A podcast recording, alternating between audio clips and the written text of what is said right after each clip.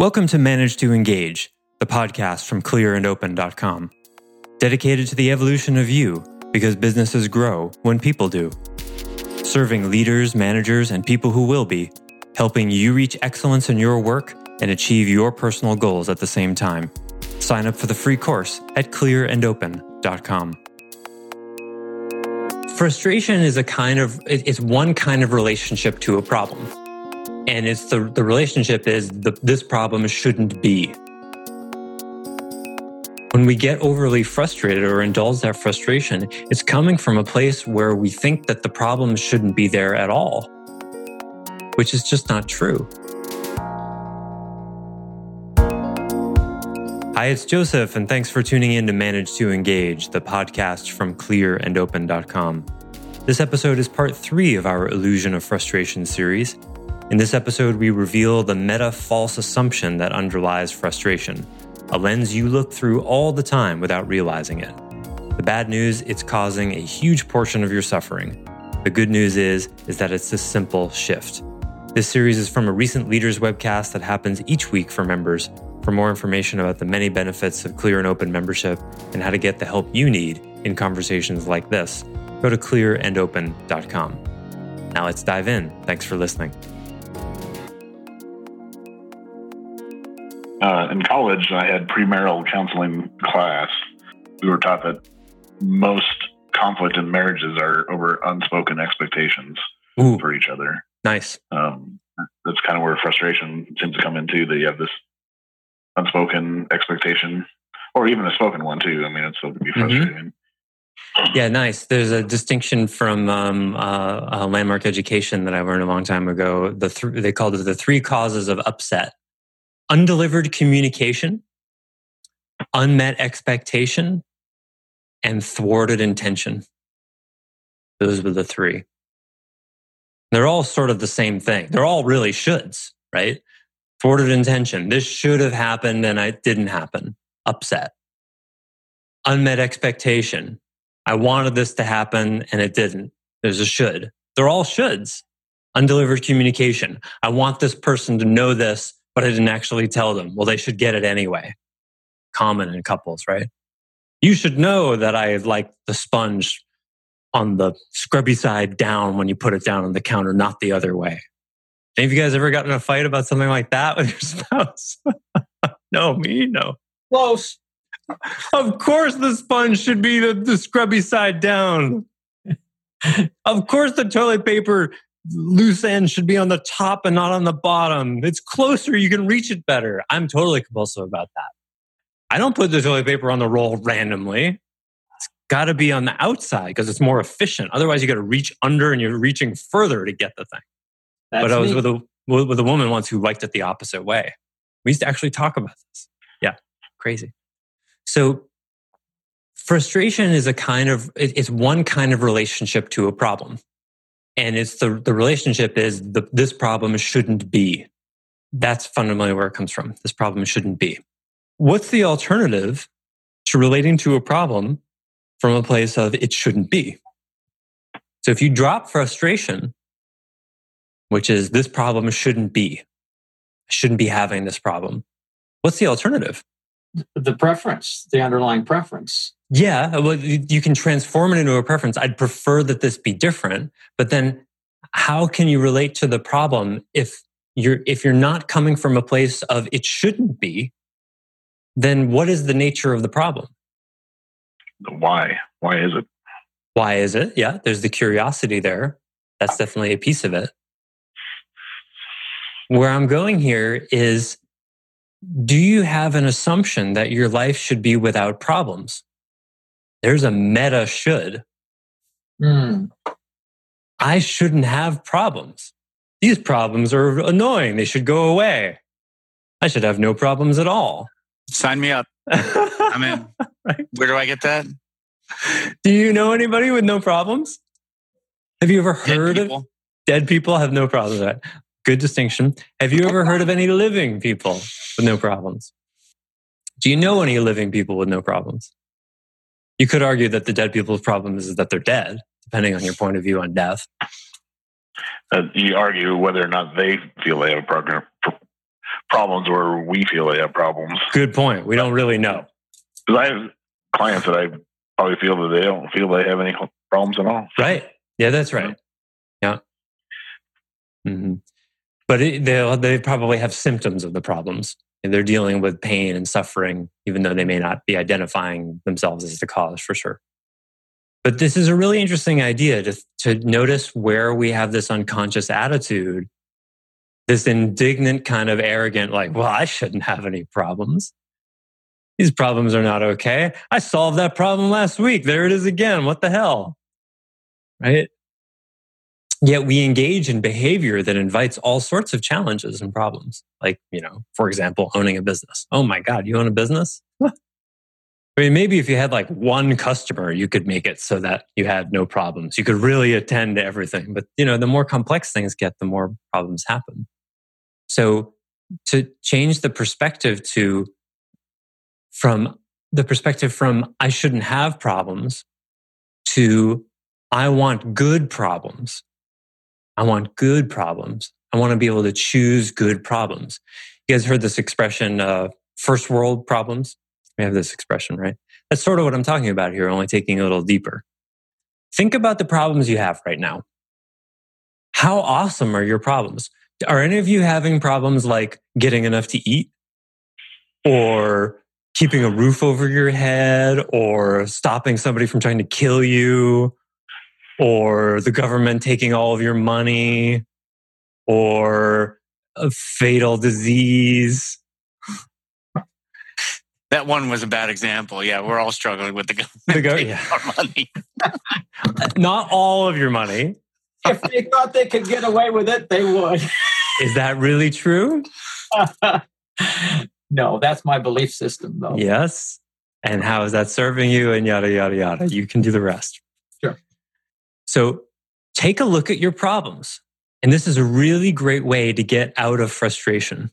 When you feel frustrated about something, identify the frustration, identify the should. And then another thing you can do is take a step back and really look at the problem. Like, what's the problem?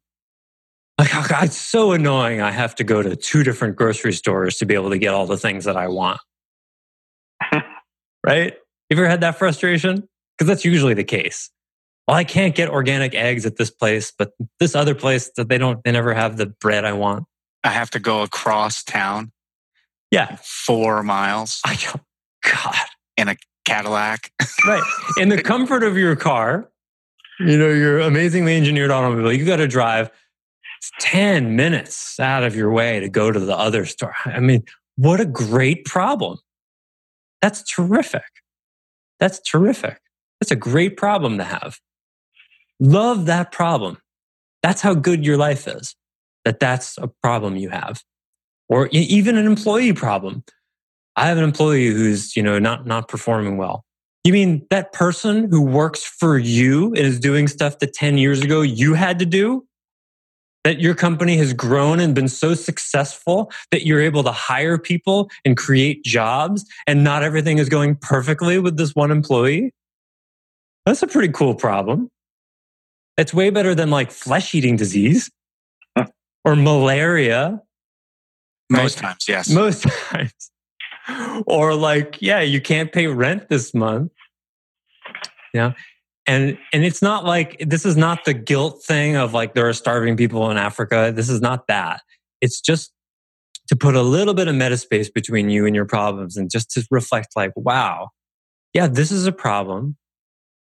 And I don't need to be frustrated about it because that's not going to help. And frustration really doesn't make sense because this is a great problem. This is really a great problem. I'm so grateful that I have this problem because it means I have the set of circumstances. You know, car breaks down. Hey, you had a car. Lots of people don't have cars. You have money to fix it.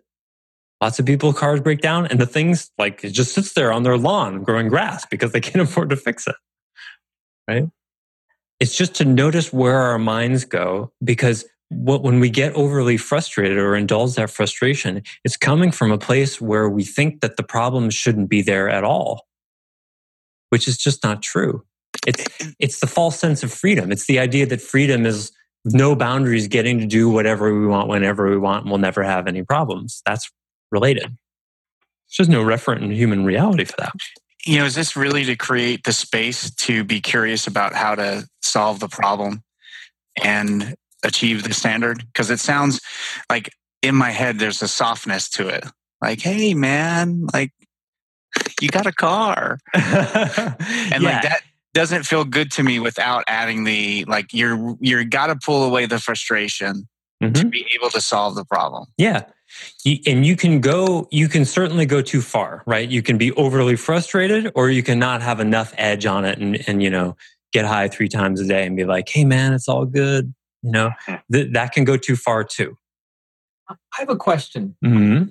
I've, I've been thinking a little bit about this lately in the context of what eternal life might be like according to the Christian tradition. And it seems as though, and I may be just totally uh, misinterpreting or misunderstanding what people have said, uh, it, it, seems as though what is referred to as uh, the afterlife or heaven uh, is almost a problem free existence. yes. And, and so I wonder, uh, my, I, I'm thinking that sounds kind of boring to me. and I'm thinking, well, why do I feel that? Well, because it seems like as much as we complain about our problems, and I certainly do as, as much of that as, as the next guy, that it seems like the, the human beings solving problems is one of the ways that we get fulfillment and enjoyment in life. So I'm, I'm wondering if people have some observations uh, or perspective about this, and, and not not that you have to justify um, afterlife for me, uh, but but just whether it's true or whether it's oversimplified to say that we get a lot of, if not most of our satisfaction in life from solving something that we might characterize as a problem. I, I don't know. Um, just thought I'd like to hear some discussion about that. Mm-hmm. Yeah, well said. Um, you raise a. Go ahead, Scott. I was going to say, is that why we hang on to problems that we should ultimately let go of or, or easily fixed or, Absolutely. or we, we add on to the complexity of them? Yes, that's for sure one piece of it because problems make life interesting. I mean, how many people do you know who retire and immediately pick up some hobby, start another business? They, you know, because they say they get bored. Yeah. Right. What do they do? They have the option of lying on the couch and doing crossword puzzles all the well, even that's those are problems. They have the option of just sitting around and eating whatever they want and doing whatever they want, right? But they engage in an activity that invites problems because it's fun. It's interesting. You feel a sense of satisfaction when you solve a problem. That's the truth. That is the essence of how we get addicted to frustration.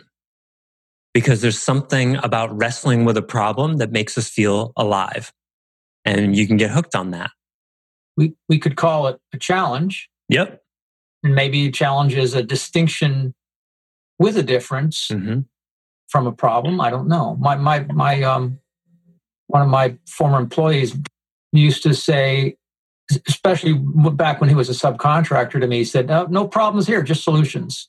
But um, you know, it seems like that's you know having being challenged and having problems to solve is is a largely, I think, what makes life wonderful. It's mm-hmm. not the only thing. There are certain some wonderful things about leisure and recreation. And, and, and mixed in with all of that, I guess. Yeah, What's the difference like at the end of your day when you're doing leisure and recreation, you know, having that drink or playing that golf or whatever you're doing to unwind? You can feel the difference between when you've solved problems and worked hard during the day to earn that and when you haven't. Absolutely. It's a totally different experience, right? Yes. So there's there seems to be something natural about we we like to earn things. You know, there's the you're on and then you're off. And rest is more rest when contrasted with hard work. And work is more engaging when contracted with rest. Look at the way our bodies are designed. You know, if you walk up a mountainside and you step, step, so you do left, right, left, right, left, right. if when you're using your left leg, your right leg doesn't relax in some really important places, you're not going to get very far. You're going to cramp up really fast. Look, when you extend, you know, your arm using your tricep, your bicep gets to elongate. And then the opposite happens. There's this balance, right? So with problems and challenges, it's not about, it's pretty clear that life is not designed about around helping you get to this place of having no problems. That's just, you know, check out any animal. They've got problems. They've got challenges, right? Make a nest, get food, reproduce. They're, they're compelled. They're busy, busier than we are. We complain about how busy we are. This is my personal belief, but I think, like, you know, as designed by a God, you know, we are designed to face problems, but we take it humans have this problem of taking things too far, like alcohol taken uh-huh. in, in, small doses is fine, but mm-hmm. you go full bender on it, not good. Same with problems. You face a problem, making a table. How are we going to get this to have tension and support? That's a good problem to work on. It's not yeah. instead. oh my, I'm hitting my wife, and you know now I have problems with the cops. That's a bad problem. you know. Um, I would definitely rather have the table. I would prefer to have the table problem than the other yeah, one. Yes. I'm just saying. I mean, there are problems that we are good to have and and challenge our minds, but mm-hmm. we are like alcoholics and we take problems and create problems and yes, hang on to problems and and that's where things like addiction to frustration can come in and and where um, anytime someone has a long-standing problem that's why i like to ask that question what's good about that problem? And people always reflexively say nothing. But that's the only wrong answer. And isn't that the thrust of the third Byron Katie question? What are you getting out of it? What are you getting out of it? Exactly. Because if you think it's just a a problem that you never think what you could get out of it you can't change it right right because if all of you every single fiber of your being, every cell in your body, every component of your consciousness really didn't want it, it would be gone by now. But there must be something you're getting out of it. Thanks for listening to Manage to Engage, the clear and open podcast. Join us next week when you'll be a little bit closer to who you're destined to be. Until then, know that Clear and Open is dedicated to the evolution of you because businesses grow when people do. Be sure to visit clearandopen.com for the latest tools, articles, and free resources to help you on your journey. Thanks for listening, and bye for now.